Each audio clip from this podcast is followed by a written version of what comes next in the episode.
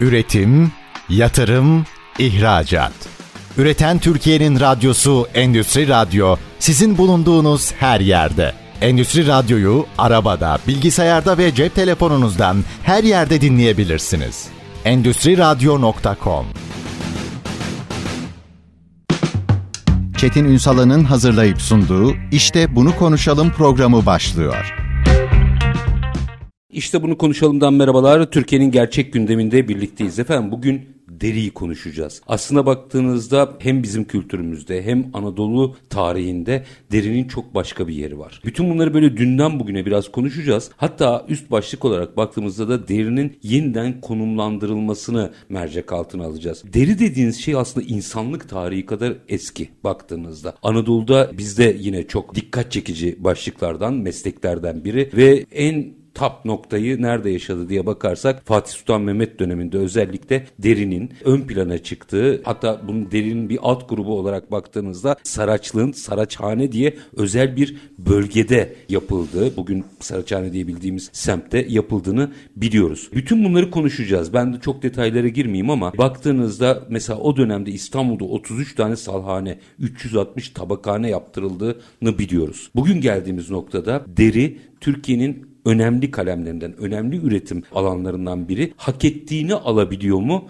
İşte bunların hepsini mercek altına alacağız. Yeniden konumlandırırken neler yapmamız gerekiyor? Hepsini konuşacağız. 35 yılını bu sektöre vermiş kıymetli bir isim bizlerle birlikte profesyonel yönetici Mukadder Bozkaya. Bugün işte bunu konuşalımın konu. Sayın Bozkaya hoş geldiniz efendim. Hoş bulduk merhabalar. Merhabalar olsun. Öncelikle bize yer verdiğiniz için ve deriyi bu kadar gündemde tuttuğunuz için çok teşekkür ediyorum. Dediğiniz gibi derinin yeniden konumlandırılması gerekiyor. Çünkü özellikle pandemi sonrasında nihai tüketicinin nezdinde bir takım algı oyunlarıyla yani deriden uzaklaşıldığını, uzaklaşılırken de reaksiyon gösterdikleri bu materyalin adını farklı isimlerle anarak ürünler çeşitlendirmeye çalışıyorlar. Asıl bunları konuşmamız gerekiyor bizim. Dediğiniz çok doğru. Baktığınız zaman derinin tarihi insanlık tarihi ile paralel gidiyor.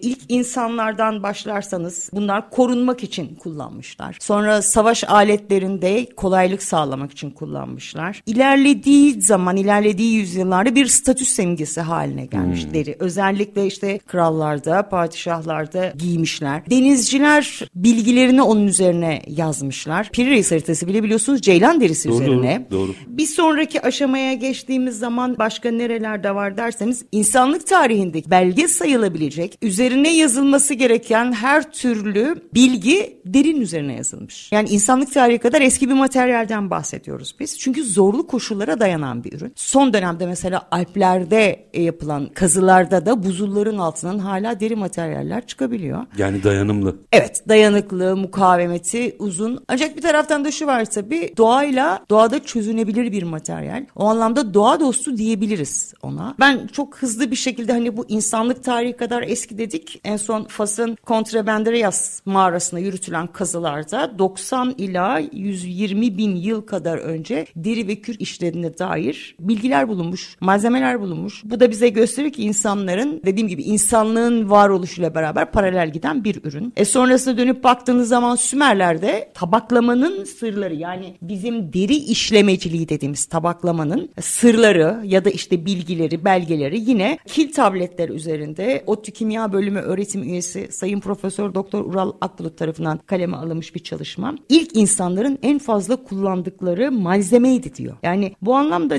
deri yalnızca bizim Türkler için çok önemli değil, dünya için çok dünya, önemli bir materyal. Yani şöyle ilk çağlara, ilk insanlık tarihine baktığımızda avlanma başladıktan sonra soğuktan korunmak için kıyafetlerin deri ve kürk olduğunu görüyoruz. Ayakkabı da buna dahil. Yani bir sonrasında işte dediğim gibi hani insanlık tarihiyle beraber başlıyor. Sonra işte e, Türkiye tarafına baktığınız zaman rahmetli Hasan Yermen'in bu konuda da araştırması vardı. Evet 2500 yaşında Türk dericiliği diye özellikle pazarı kurganından çıkan ürünleri içeren bir kitabı da vardır hali hazırda. Orada da mesela aynı şey var. Yani ilk başlangıcı aslında saraçlık dediğimiz bir bölüm. Atların koşum takımından başlar. Bugün geldiğimiz cep telefonu kılıfına kadar her yerde deri var. Deri var. Peki bu açıdan baktığımızda şimdi ortada aslında geçmişi çok derin bir sahadan, bir sektörden bahsediyoruz. Bugün itibariyle baktığımızda ise Türkiye için konuşayım. Mesela evet yıllar içerisinde ihracatını arttırdı. Belli bir ülkenin ilk üçünde olması gerekirken dış ticaretinin hı hı. biz hala adetleri kovalıyoruz. Şimdi orada bir yerlerde bir hata var o zaman. Şimdi muhtemelen yani onu şöyle nitelendireceğim. Çünkü bir taraftan da mesleğime toz kondurmak istiyorum açık söyleyeyim. çok çok seviyorum yani büyük bir aşkla bağlıyım mesleğime o anlamda. Bu tip şeyler geldiği zaman da doğal olarak bir defansa geçiyorum. Baktığım zaman belki de şu var. Biz dünyayı yakalamakta geç kalmış olabiliriz.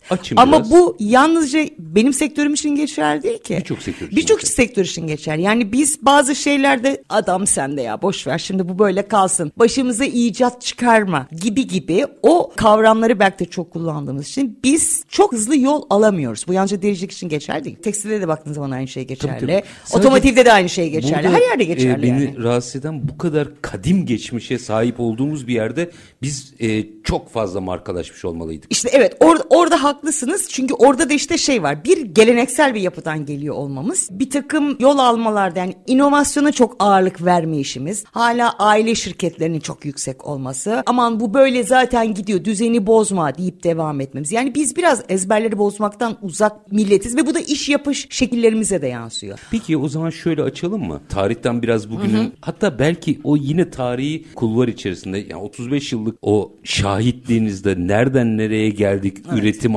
anlamında vesaire biraz o yolculuğu da ataralım o zaman. Şimdi şöyle zaten yani ilk başlangıçta ben okuldan mezun olduktan sonra ilk girdiğim yer Kazlıçeşme'ydi benim. Kazlıçeşme işte bahsettiğiniz gibi Fatih vardı. Sultan evet. Mehmet zamanından beri başlayan insanların orada üretim yaptığı ama baktığınız zaman dünyaya çok fazla entegre olamayan bir yer. Yani orada bildiğiniz klasik anlamdaki geleneksel yöntemlerle devam ediyordu. Benim o dönemde bir yabancı bir şirkette çalışıyordum ben. Teknik elemanı gelmişti bize. Yurt dışından mı? Yurt dışından hmm. gelmişti. İşte bir ürünle ilgili şeyler yapıyoruz, çalışmalar yapıyoruz. Ben böyle tabii işte o mezuniyetim verdiği heyecan ve coşkuyla işte Bay Bernard dedim, biz dedim Fransa'ya geçeceğiz, İtalya'ya geçeceğiz, Deric'de şunu yapacağız, bunu yapacağız dedim. O sırada Kazlıçeşme'nin o klasik simgelerinden biri olan at arabasıyla şey taşıyorlar, kimyasal taşıyorlar. Bernard döndü, kulakları çınlasın. Bununla mı bizi geçeceksiniz dedi. Yani şimdi baktığınız zaman adamlar o dönemde bile yani 90'lı yıllardan bahsediyorum. Adamlar o dönemde bile dönüşmeye ve değişmeye başlamıştı. Biz o anlamda biraz klasik dediğim dedik, çaldığım düdük şeklinde biraz devam ettiğimiz için sonrasında da koşulların zorlamasıyla ilk önce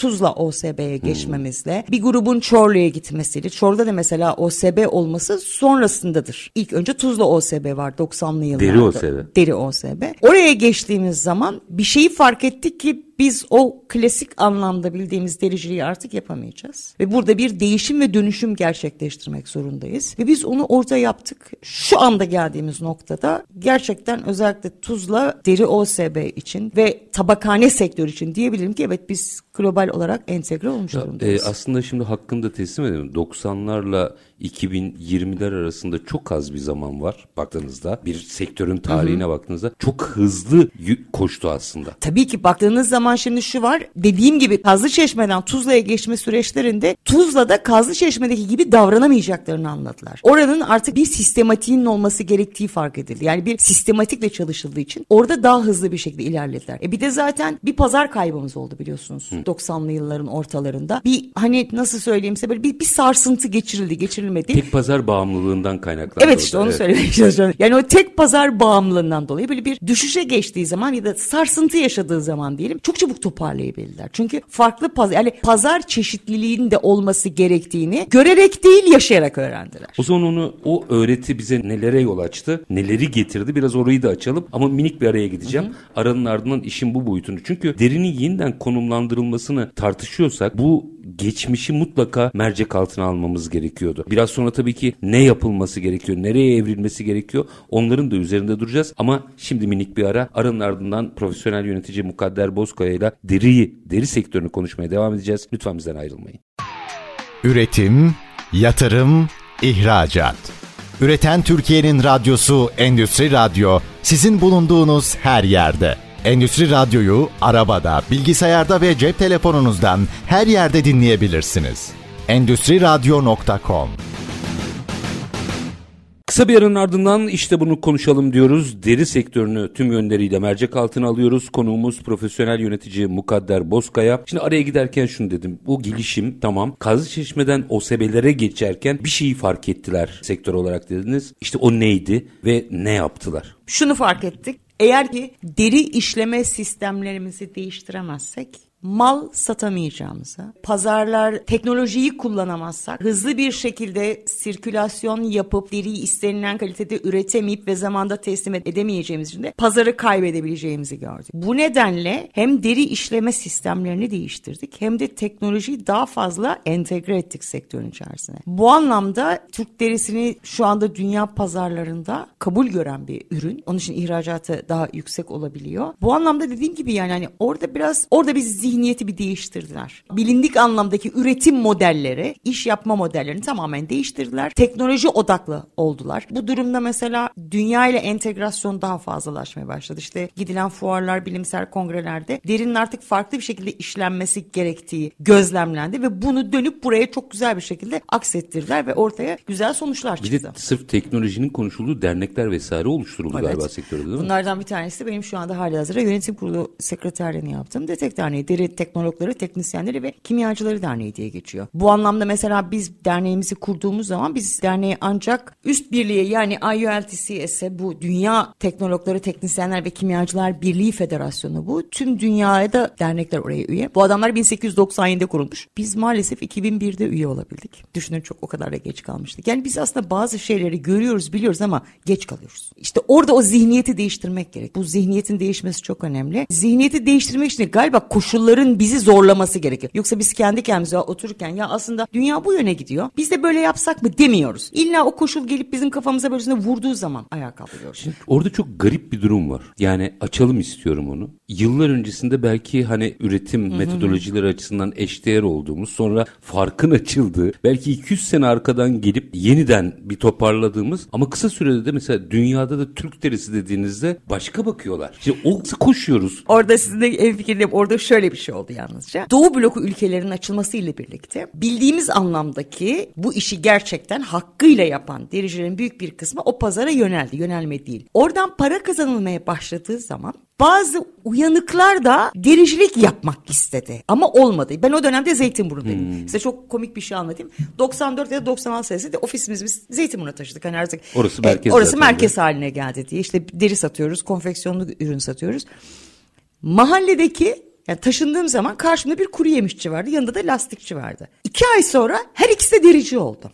Gerçekten. Çok ciddi söylüyorum. Ve sonrasında şöyle bir sonuçla karşılaşıyoruz. Adamların ne sattığını bilmiyoruz ya da piyasada insanların hani üretip de elinde kalmış stoktaki malzemeleri alıp kendileri başına bilinçsiz bir şekilde işleyerek onlar da işte bavul ticaretiyle ya da başka bir yöntemlerle işte o pazarlara gönderdiler. Ama şimdi bu benim söylediğimi daha da taçlandırır. Çünkü Türk derisi iyi anılıyor. Ama şimdi bakın. Ya buna rağmen bakın iyi anılıyorsa çok iyi. Bu 90'lı yıllar şimdi bakın sektör onun için zaten bir dönüşüm geçirmek zorunda kaldı. Ve sonrasında ben hiç unutmuyorum aşağı aşağı katta hakiki bir derici abimiz vardı. Bir Rus gelmiş dedi ki ya Allah aşkına bir aşağı gel kadın ne anlatıyor anlamıyorum ben dedi. Kadın alacağı ceketin üzerine konulan astarı yırtmamızı istiyor. Bunu açmanız lazım. Deri diyor. Niye dedim? Değil mi o mu anlayacak? Evet hayır. Diyor ki ben diyor çünkü diyor bunu satın alıp gittiğim zaman diyor özellikle dirseklerinde diyor ve diyor dizlerinde diyor çok açılma yapıyor diyor. Ne yapıyorlar? Bizim bildiğimiz anlamdaki deriyi alıyor diyorum beyaz deri. Üzerine siyah boyuyor makineden geçirip dikiyor gönderiyor. Şimdi üzerinde tekstil yani tekstil bir astar var ya arkasını göremiyorsun sonun. Dışarıdan baktığın zaman deri ama iç astarını açın ki diyor ben de derinin astarını göreceğim diyor. Boyanmış mı boyanmamış evet, mı onu için bakın bu adamlar yüzünden o dönemde Rusya'da bazı dükkanlarda burada Türk malı satılmaz yazdı. Ve sonra biz bu imajı bugün işte o kadar güzel bir noktaya getirdik ki bugün Türk derisi işte ihraç ediliyor. Bir A kalite değil B kalite ihraç ya anladığım ediliyor. Anladığım kadarıyla her seferinde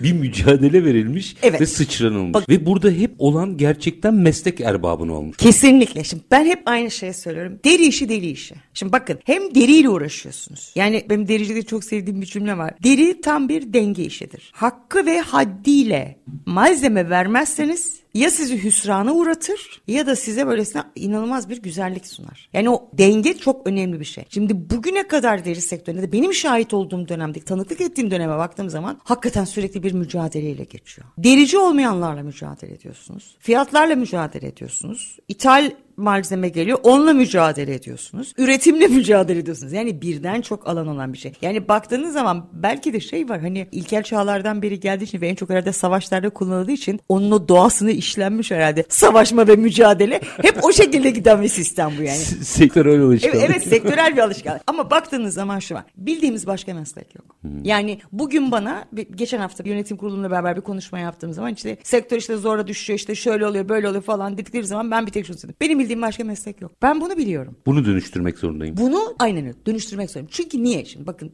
e, işin bir de başka bir tarafından bakalım. İnsan besin zincirinin en önemli halkalarından birisi et. Hı hı. Biz et endüstrisinin devamıyız. Yani nedir? Biz et endüstrisinin atığı olan deriyi alıyoruz, işliyoruz, katma değeri yüksek bir ürün haline Aslında tam da türev ürün. Çevre yani dostu. Biz hayır kastettiğim evet. şu deriz ya domatesi domates olarak satmayın. Onun A, bir aynı, örneği aslında. O, o versiyon yani nihayetinde şu var ve dönüştürdüğümüz bu ürün günlük hayatımız o kadar çok girmiş bir durumda ki hayatta kullandığınız ürünler bunlar sizin. Ayakkabı... Bu arada çok özür diliyorum sadece ilk insan deri deyince aklına böyle kıyafetler montlar şunlar bunlar geliyor. Otomobilde de var her yerde var. Bakın günlük kullandığımız cep telefonu kılıfı, bilgisayar çantası, elinizde taşıdığınız çanta, ayakkabınız var. Şimdi mesela ev dekorasyonuna girdi. İşte ne bileyim teknelerde bile kullanılabiliyor. Yani o, o kadar mukavemeti yüksek bir ürün ki bunu her yerde kullanıyorsun. Yani ben hep aynı şey söylüyorum. Kullanım alanı fazla, kullanım süresi çok uzun olan bir materyal. Yani yıpranma payı böylesine çok uzun yıllar sonra oluyor. Bir de şu var ama yıprandığı zaman daha da değer kazanıyor. Benim bir çantam var. Doğal deriden yaptım. Almış, aldım onu. Üzerine hiçbir boya falan yok. Şimdi dışarı çıkıyorum eskaza yağmur yağıyor. Çanta bir anda ıslanıyor. Oda sıcaklığını kurutuyorum. Çanta daha da güzelleşiyor. Şimdi hani atsanız atamazsınız. Satsanız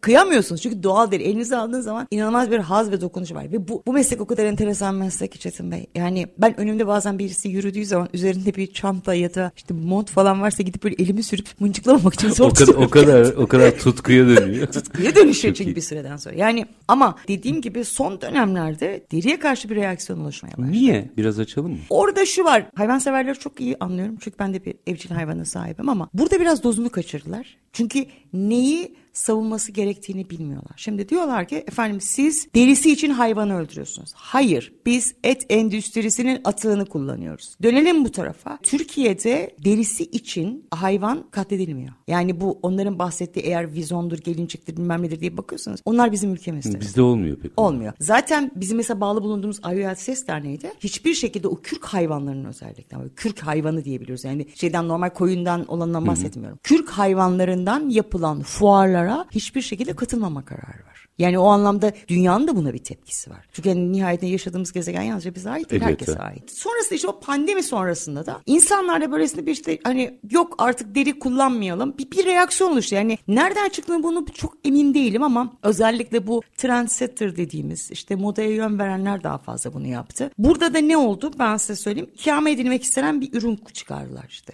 Suni zaten bildiğimiz bir şeydi. Bir de vegan diye bir şey çıkardılar. Veganda hiçbir hayvansal bazı bir şey yok içinde. Tamamen kimyasal bir üretim. Orada da şunu düşünüyorum. Bu tamamen nihai tüketiciyi yanıltma, doğallıktan uzak bir algı yaratmak üzerine kurulu bir şey. Çünkü Pardon bir dakika kimyasalsa daha çok çünkü, evet, karbon emisyonu olmaz mı? Onu anlatayım. Şimdi vegan deri dediğiniz zaman ya da suni dediğiniz zaman bir, bir bunun tekstürü yok yani bir dokusu yok bunun. Siz bunu yüzde 60 ya da yüzde 70 polyester, polivinil ya da polimer bazlı bir şeyle oluşturmak zorundasınız. Yani petrol bazlı kimyasalla oluşturmak zorundasınız. Deri sektörüne dönelim. Biz deri sektöründe kullandığımız maddelerin yüzde 95'i biyo içerikli ürünler. Yani krom bile doğal mineral. Yani bunun petrolle alakası yok. Petrol bazı değil. Sonra doğal yağ kullanıyoruz biz ürünlerde. Petrol içeriği olmayan ürünler bunlar. Sonra yani özetle deride işlem yapıldıktan sonra nihai ürün olarak çıktığı zaman üzerinde tutunmayan kimyasallar kullanılıyor. Kazein süt proteinidir. Yağlar doğal yağlardır. Wax dediğimizde zaten bivax denilen bu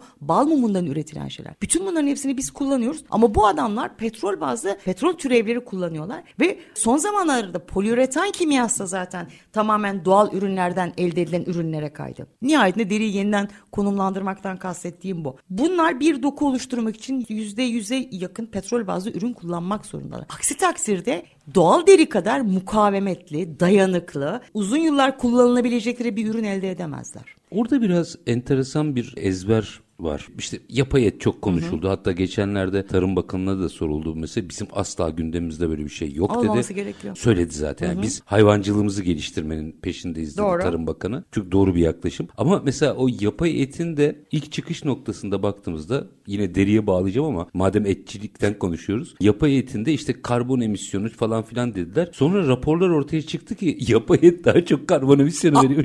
Şimdi, şimdi onu söyleyeceğim. Mesela hayvancılıkla ilgili bir şey söyleniyor. İşte hayvanlar metan gazı çıkarıyor, doğayı kirletiyor. Okey. Metan gazı atmosferde 10 yılda parçalanıyor. Sizin hayvan sayısını eğer sabit tutarsınız da bir miktar artmasına izin verirseniz 10 yılda çözülebilen bir, bir gazdan bahsediyorsan işte. Karbon salınımı diyorlar mesela. Fosil yakıtlar daha fazla karbondioksit salıyorlar. Bu atmosferde 100 yılda parçalanıyor. E dönüyoruz bu derinin yerine ikame edilmesi edilmek için çıkarılan ürünlere. Bunların hepsinde yine şey var. Fosil yakıtlardan türetilmiş ürünler kullanılıyor. E ne oldu şimdi? Sektör derdini mi anlatamıyor? Dünya ölçeğini soruyorum. Aslında bu dünyada çok sık konuşulan bir şey. Yani son zamanlarda hatta şey vardı hani vegan malzeme üretenler kendi ayaklarından mı vuruldu diye de bir cümle vardı. Yani çünkü Mecazen şey var. Tabii, ki. tabii tabii tabii tabii. Yani çünkü niye diyeceksiniz? Buradaki temel sorunlardan bir tanesi şu. O kadar çok kimyasal kullanılıyor ki hatta çok büyük markalardan bir tanesi şeyi söyledi. Yani yaşam döngüsünde dedi deri dedi daha doğal olarak dedi dayanıklıdır. Uzun yıllar verimli kullanabiliyorsunuz dedi. Ama dedi e, ve biyolojik olarak da parçalanabilir bir şey dedi. Ama dedi diğerinde de dedi sürdürülebilir gibi gözüküyor ama dedi çok fazla plastik bir üründen bahsediyoruz dedi. E şimdi plastik ürün diye baktığınız zaman da bunların en büyük sorunlarından bir tanesi şu. Bu içerikler çözülmüyor bir kere doğada. Ne oluyor?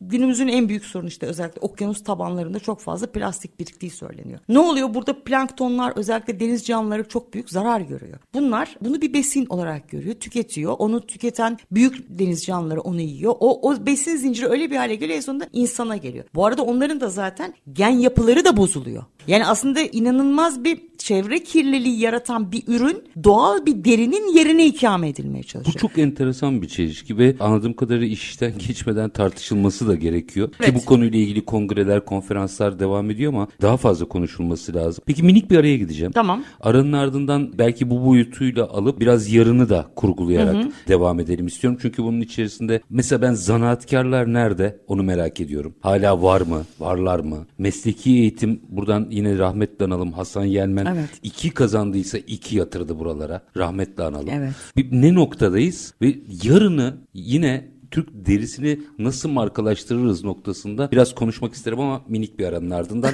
tamam. Efendim profesyonel yönetici Mukadder Bozkaya ile deriyi konuşuyoruz. Kısa bir ara lütfen bizden ayrılmayın. Üretim, yatırım, ihracat. Üreten Türkiye'nin radyosu Endüstri Radyo sizin bulunduğunuz her yerde. Endüstri Radyo'yu arabada, bilgisayarda ve cep telefonunuzdan her yerde dinleyebilirsiniz.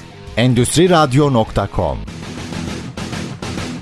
Kısa bir arın ardından işte bunu konuşalım devam ediyor efendim. Deri konuşuyoruz. Profesyonel yönetici Mukadder Bozkaya bizlerle birlikte. Şimdi bir noktaya kadar geldik. Belki orada ekleyeceğiniz yani sürdürülebilirlikle ilgili başlıklarda ekleyeceğiniz bir şey varsa onu alabilirim. Ama onun ötesinde artık dönüşüm. Yani bizim madem yeniden konumlandıracağız sektörü. Burada markalaşmaya kadar uzanan bir yelpazede bir şeyleri değiştirmemiz gerekiyor. Demin atıfta bulundum. Bir kez daha anayım. Hasan Yelmen yani firmalar üstü, sektör üstü bir isim. Duayen. Kazandığı her şeyi gidip okula evet. yatırdığı gibi gidip sanayici olarak o okulda öğretmenlik de yapmış bir isim. Aynen öyle.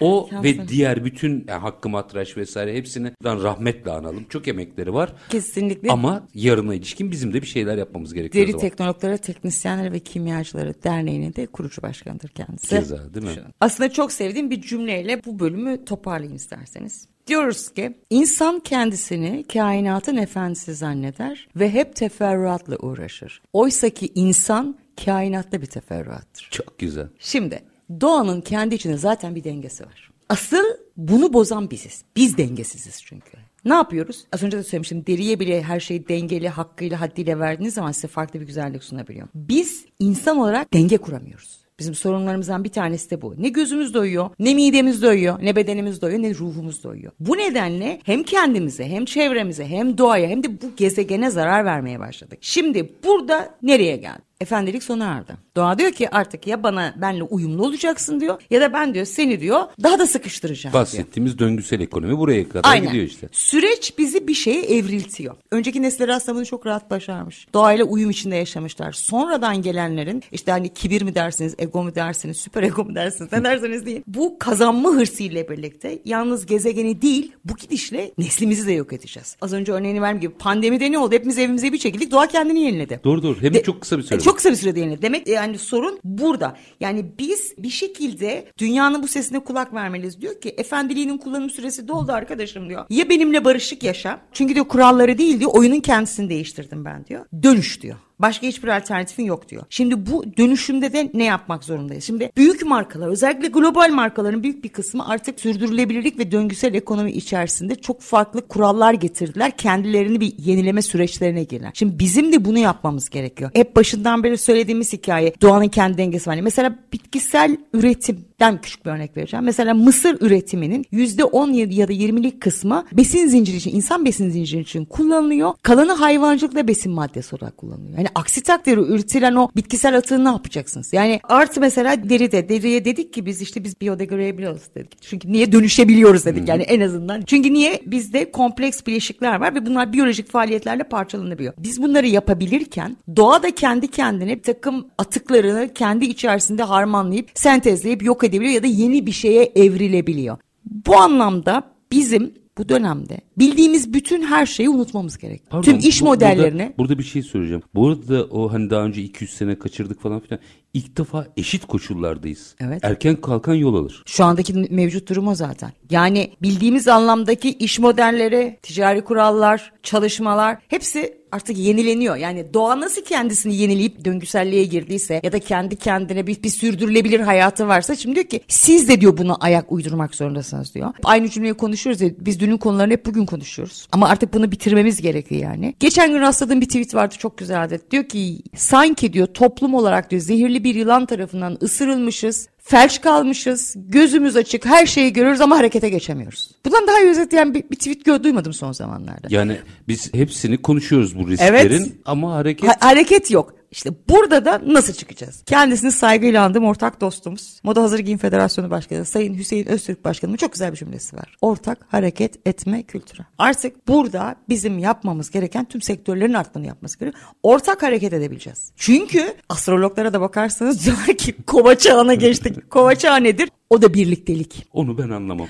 Yok o da diyor ki artık bireysel olamazsın diyor. İletişimde, teknolojide, değişim, dönüşüm, ezberlerini bozman lazım diyor. Bir şeylerin diyor yıkılıp yeniden yapılması lazım diyor. Bir, bir devrim yapman lazım diyor. Burada da şu anda hali hazırda hizmet verdiğim değerli başkanım Sayın Sayit Salıcı'yı anmak istiyorum. Bizim bir zihniyet devrimi yapmamız gerekiyor. Bu cümleyi çok severek kullandı. Bizim bir zihniyet devrimi yapmamız gerekiyor. ne noktadayız her, peki? bu her anlamda olmak zorunda. Bakın iş yapış modellerimizde, ticari hayatımızda ama en önemlisi eğitimimizde. Biz hep böyle beylik laflar ediyoruz ya. Geleceğimizin teminatı çocuklarımız, geleceğimizin teminatı gençlerimiz. Onun için ne yapıyoruz? Ben size sorayım. Burada bile bir zihniyet devrimi yapmak zorundasınız. Yani siz bildiğiniz ezberlerinizin hepsini bozmak zorundasınız. İnovasyon mu yapacaksınız? Yaratıcı bir sınıf ortaya çıkaracaksınız. Yani her şeyi yapmak zorundasınız. Aksi takdirde bırakın ticari hayat ya da ticaret bölümünü. Biz dünyayı kaybediyoruz. Sektör ne yapıyor bunlarla ilgili?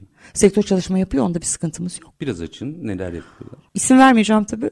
Tabii. Yani Ama en ismine- şöyle bir şey alt sektörlerde eğitim toplantılarına çok ağırlıklar verildi. Güzel. Gençleri en azından deri sektörüne alıştırmak, deri sektörünü tanıtmak için çeşitli toplantılar yapılıyor. Fuarlarımıza hala gidiyoruz ama en önemlisi biz yalnızca çocuklarımızı değil yöneticilerimizi de eğitmek zorundayız. Bu anlamda da çok birikimli ve donanımlı kişilerin geldiği toplantılar ve çalıştaylar da yapılmaya devam ediyor. Bu arada geçtiğimiz günlerde e, İdmik Başkanı Güven Karaca'nın da bir burada haberlerde beyanatını paylaştım. Onda da hani o kilogram fiyatı ihracat fiyatı üzerinden anlatıyordu ama şu var. Bir değişim esas. Benim merak ettiğim yani baktığınızda en farklı dernekten işte ihracatçı birliğine kadar herkes değişimden bahsediyorsa yılan bizi sokmuş durumda mıyız? Harekete geçebiliyor muyuz sektörde? Çünkü günün sonunda Felcimiz geçiyor.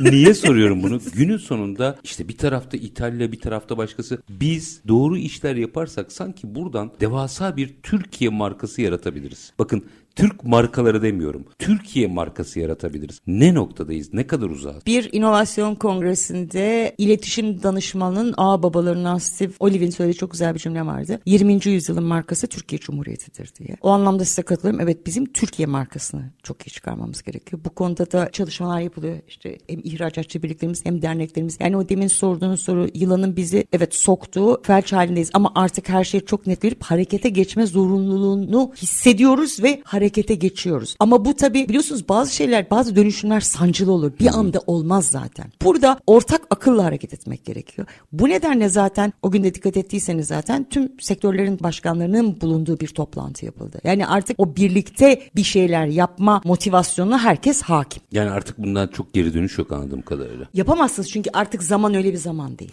Peki bu dönüşümü yaptık. Yani yaptık saydım. Hı hı ülke olarak. Sonrasında bizim markalaşmak adına ne yapmamız gerekiyor? Çünkü orada da biraz derdimizi anlatmakla ilgili sıkıntılar var sanki sektörde. Valla orada markalaşmak dediğiniz zaman ben gençlere çok güveniyorum. Bu konuda hani gençlerimize iyi bir eğitim verebilirsek, onların önünü açabilirsek, onlara mentorluk yapabilirsek, onları tutamayız gibime geliyor. Bunlardan bir tane en büyük örneklerden biri Safa Şahin'dir. Evet doğru. Yani o anlamda e, birlikte de izledik sizinle de zaten. Yani şeyin TASEV lisesinden çıkmış evet. bugün dünya çapında markaların e, tasarımlarını Balme, yapıyor. Evet Balmain'in e, tasarımını yapan bir kişi. Şimdi bakın ne kadar enteresan bir Ama, şey. Pardon çok özür dilerim. Gözümüzün önünden de geçip Geçti gitti. çocuk yani. Ama o da mesela vefasını şu anda Selçuk Üniversitesi'nde ders vererek yapıyor. Bravo. İşte benim kastetmek istediğim bu. Birilerini eğitmek zorundasınız. Yani dediğim gibi hani bazı şeyler böyle bir anda pat diye olmayacak belki ama ortak akılla, vicdanınızla, sağduyunuzla bir şekilde yine aynı cümleyi kullanacağım. Biz bir zihniyet devrimi yaparak bir, bir yol alabiliriz. Bir mesafe katabiliriz. Zaten şu anda küresel anlamda bir markanız yoksa çok da fazla bir pazarda söz sahibi değilsiniz aslında. Bizim onu yapmamız için de zaten çalışmalar devam ediyordur eminim. Orada bir şey sorayım mı? Sonuna gelirken onu da merak ederim açıkçası. Dünya ile biz niye takıldınız? Dünya ile biz aynı mevzuları mı konuşuyoruz? Aynı hızla mı gidiyoruz dönüşüm anlamında? Yok onlar bizden bir herhalde bir 3 kilometre 4 kilometre daha ileride olabilirler yani. Çünkü onlar bu süreçleri çok erken başladılar. Biz ancak başımıza gelmeden bazı şeyleri kavrayamıyoruz. Yani biz diyorum hani biz görerekten bir millet değiliz. Biz ancak yaşayıp deneyimleyerek öğrenen bir milletiz. O nedenle onlar bizden biraz daha ileride olduğu için zaten seçim bize bir takım dayatmalarla gelirler. İşte şu şu şu kriterlere uyacaksın. Bu bu, bu standartları yapacaksın.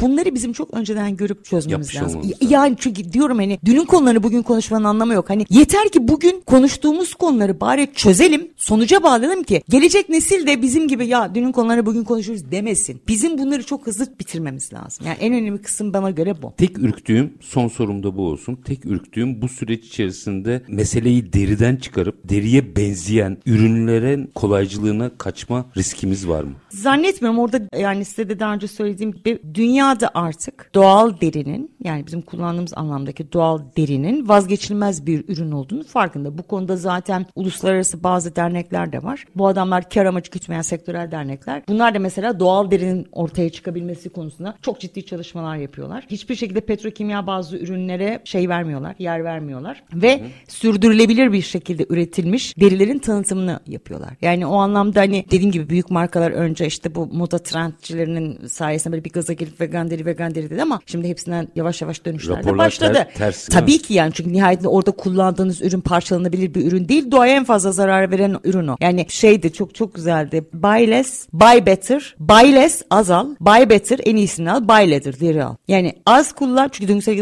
o vardır yani. Az kullan Uzun süreli kullan en iyisini kullan. Dünya buna zaten gidiyor. Yani o nedenle bizim de bu alanda geri kalmamızın geri kalmayacağız ya ben zaten düşünmüyorum öyle. Sizin aynı fikirde değilim. Yok ben Aa, o fikirde değilim zaten ben soruyorum. Yok yok yok yani hani vegan deriye çok fazla bir şey yok. Yani şu an dediğim gibi yalnızca bu bir pazarlama algısı. Yani insanlara işte bir, bir şey sunma yerine ikame edebiliriz işte yok hayvancılık işte zarar görmesin diye değil. Yani et endüstrisi devam ettirecek. Sen önce o zaman insanların et yemesini durdur sonra gel benim mesleğime taş at. Ben buna varım. Sözümü son olarak şunu söylemek istiyorum. Bütün konuştuklarımızın sonucunda şu var. Çok severim o sözü. Zor durumdayız. İşte şunu da mı yapmalıyız? Bunu da mı yapmalıyız? Şöyle mi hareket edelim? Bunu mu yapalım? Şunu mu yapalım diye değil. Geride bıraktığımız yüzyılın çok önemli bir lideri var. Tek bir cümle söyler ve ben onu zaten başucuma asmış durumdayım. Umutsuz durum yoktur. Umutsuz insanlar vardır. Ben hiçbir zaman umudumu yitirmedim. Yüreğinize sağlık. Teşekkür ediyorum.